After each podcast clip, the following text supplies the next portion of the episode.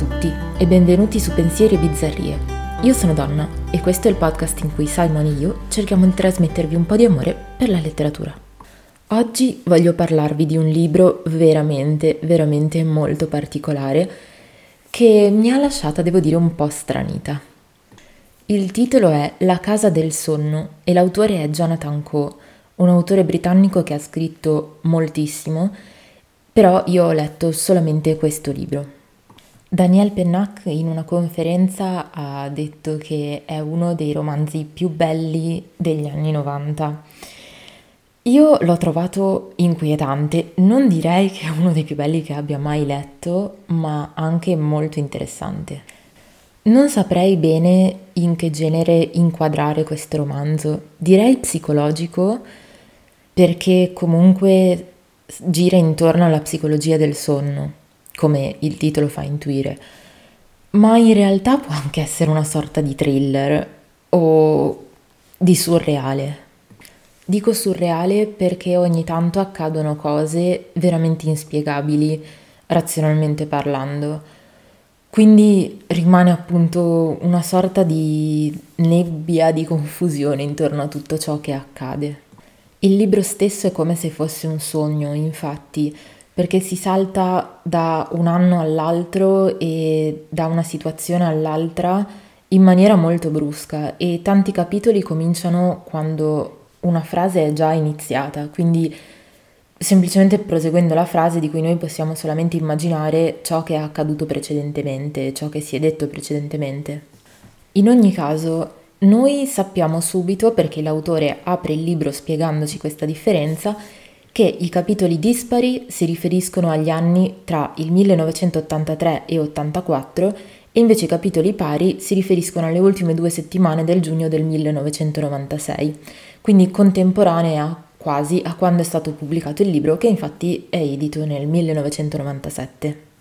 Una cosa su cui posso solo riferire parole altrui è il fatto che l'autore abbia cercato di rendere il più reale possibile, il più realistica possibile l'atmosfera degli anni Ottanta. Io non l'ho vissuta, sono troppo giovane, perciò su questo non so mm, esprimermi in una maniera mm, abbastanza soddisfacente, perciò chiedo a voi eh, se c'è qualcuno che ha vissuto questo periodo di dirmi se ha ritrovato le atmosfere in questo libro ma so che da molti critici, da molti lettori è stato considerato veramente un esempio di mm, ricostruzione di un passato ormai nostalgico.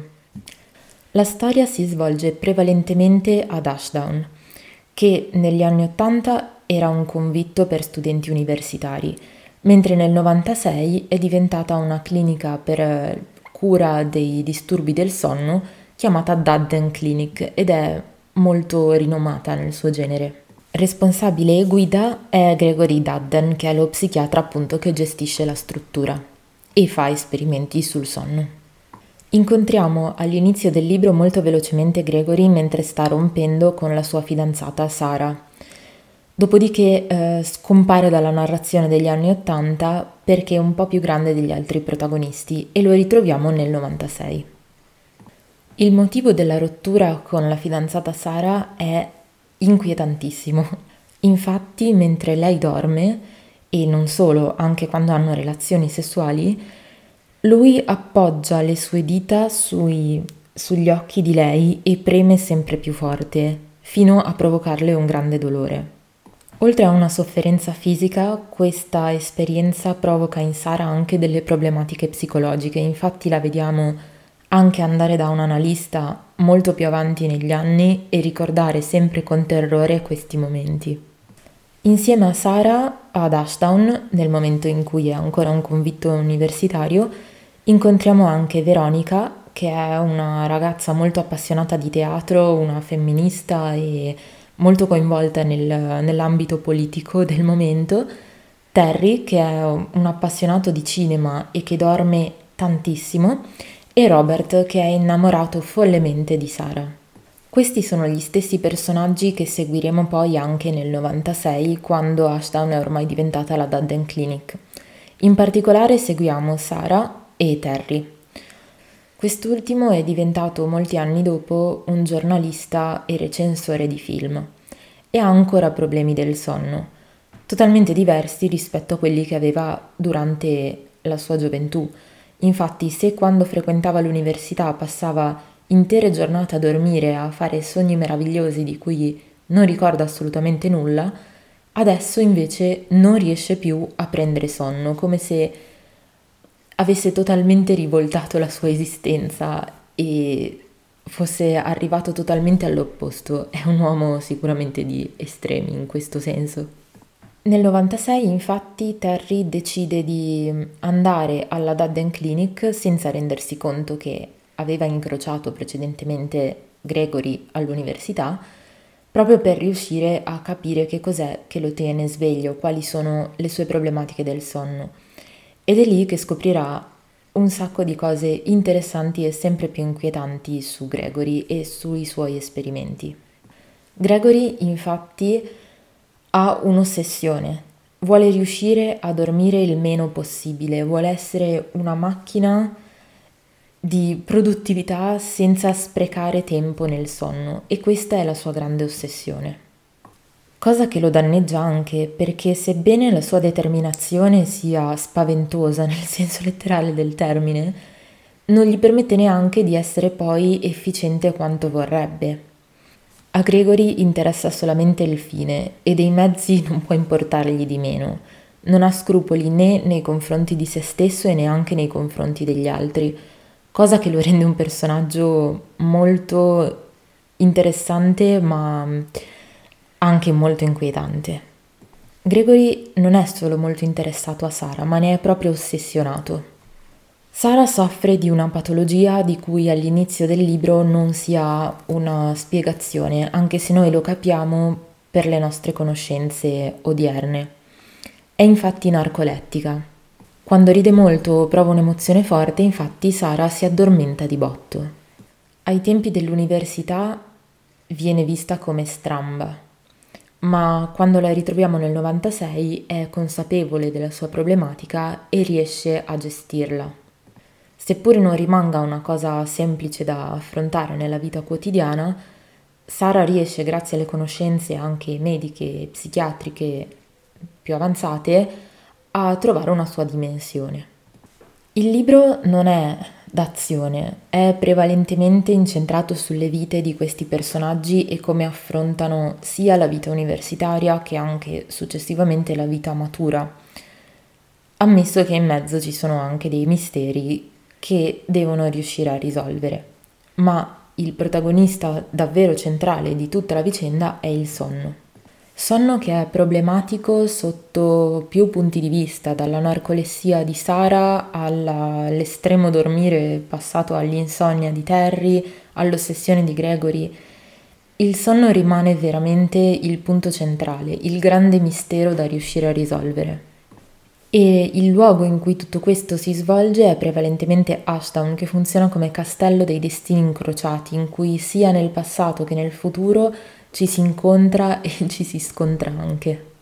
Non è un romanzo di grande azione, seppure ci siano dei momenti più attivi, ma rimane molto più incentrato sull'inconscio e su questa atmosfera sempre molto misteriosa, che tuttavia coinvolge moltissimo. I capitoli, come dicevo, saltano tra gli anni 80 e il 96, ma non solo, anche ogni personaggio ha la sua voce, e parla e noi vogliamo seguire i suoi pensieri e ci troviamo inevitabilmente ad affezionarci all'uno o all'altro. Comunque non voglio assolutamente far passare il messaggio che si tratti di un libro noioso, è invece estremamente coinvolgente. È difficile riuscire a staccarsi, a parte qualche passaggio un po' lento, lascia sempre con la curiosità di scoprire che cosa accadrà nelle prossime pagine. Anche perché tante cose sono intrecciate in maniera veramente strana. E quindi man mano che andiamo avanti troviamo dei collegamenti o dei rapporti tra avvenimenti o tra persone che ci incuriosiscono e di cui vogliamo riuscire a scoprire qual è il mistero, qual è la verità, cos'è che li accomuna, perché sono stati incastrati in questa maniera. Il motore maggiore della narrazione sicuramente è Gregory con la sua ossessione appunto per il sonno. Quindi noi a un certo punto quando ci rendiamo conto che fa delle ricerche e che non è tutto alla luce del sole, vogliamo assolutamente capire di che cosa si tratta, anche se è una cosa che porta un sacco di inquietudine. Ed è così proprio per la sua mancanza di scrupoli. È proprio questo che ci porta a sentirci molto a disagio mentre leggiamo le righe destinate a un uomo che non ha veramente alcun limite nella propria sete di conoscenza e nella sua ossessione. Una delle cose comunque più belle in assoluto di questo romanzo ed è estremamente originale è l'architettura non solo per il fatto che il tempo è diviso in due e quindi si parla degli anni 80 e del 96, ma anche per tutto il contorno. Infatti il libro è diviso in più parti, parti che hanno il nome delle fasi del sonno, quindi veglia, fase 1, 2, 3, 4 e sonno REM. Diventa infatti il romanzo stesso una sorta di sogno. Ci sono infatti capitoli o parti che cominciano veramente all'improvviso nel bel mezzo di una frase o di un discorso di cui noi possiamo solo cercare di ricostruire i precedenti, ma ci sono anche eventi o persone che compaiono dal nulla, cose che succedono all'improvviso e in maniera misteriosa, salti di luogo, di tempo e di ambientazione o di sensazione molto improvvisi, così tanto da ricordarci proprio il passaggio da un sogno a un altro, per esempio. Inoltre abbiamo anche delle aggiunte, come se si trattasse di informazioni messe in più alla storia per rendere qualcosa più chiaro o più plausibile. Il libro infatti alla fine ha una poesia, una lettera e una trascrizione che sono totalmente staccate dalla narrazione, ma che noi alla fine riusciamo a collocare all'interno della storia. E questo distacco è veramente un po' strano, come se fossero delle testimonianze successive. Quindi è come se si trattasse di un enorme sogno con dei riferimenti alla realtà non sempre chiari o razionali e che trova poi appunto nelle mm, testimonianze successive una validazione. È come se fossimo noi lettori alla fin fine ad essere gli analisti di questo grande sogno che è la casa del sonno. Dunque si tratta di un libro molto particolare. Io non ne avevo mai letti di simili assolutamente e può lasciare molto spiazzati. Io non sono sicura al 100% di quanto mi sia piaciuto, sebbene l'abbia apprezzato sicuramente. La sensazione maggiore che mi ha lasciato, come dicevo, è inquietudine. Non è sicuramente un libro tra i più leggeri in assoluto, ma ha bisogno di un po' di riflessioni e di un po' di pensieri sia durante la lettura che soprattutto dopo quando tutta la trama è stata dipanata e quando abbiamo tutti i materiali per poterlo capire sul tavolo da poter analizzare con più attenzione. Addirittura secondo me necessiterebbe di una seconda rilettura. Io ancora non l'ho fatta, ma prima o poi sicuramente perché oltre alla trama complicata è scritto molto bene ed è veramente costruito in una maniera ottima, veramente ottima. Perciò anche se la trama può lasciare perplessi in più punti, anche solo la struttura e lo stile di scrittura secondo me valgono veramente la pena, soprattutto per chi ama queste cose chiaramente. Se siete degli amanti dei libri chiari, lineari, semplici ed azione, di certo questo non è il romanzo giusto perché è molto più macchinoso.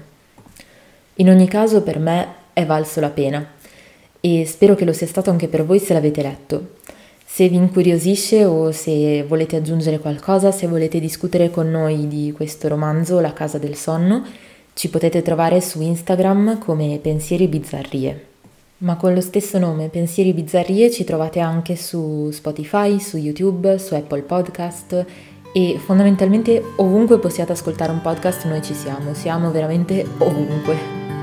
Bene, io vi saluto, alla prossima e ricordatevi che il mondo appartiene a chi legge. Ciao ciao!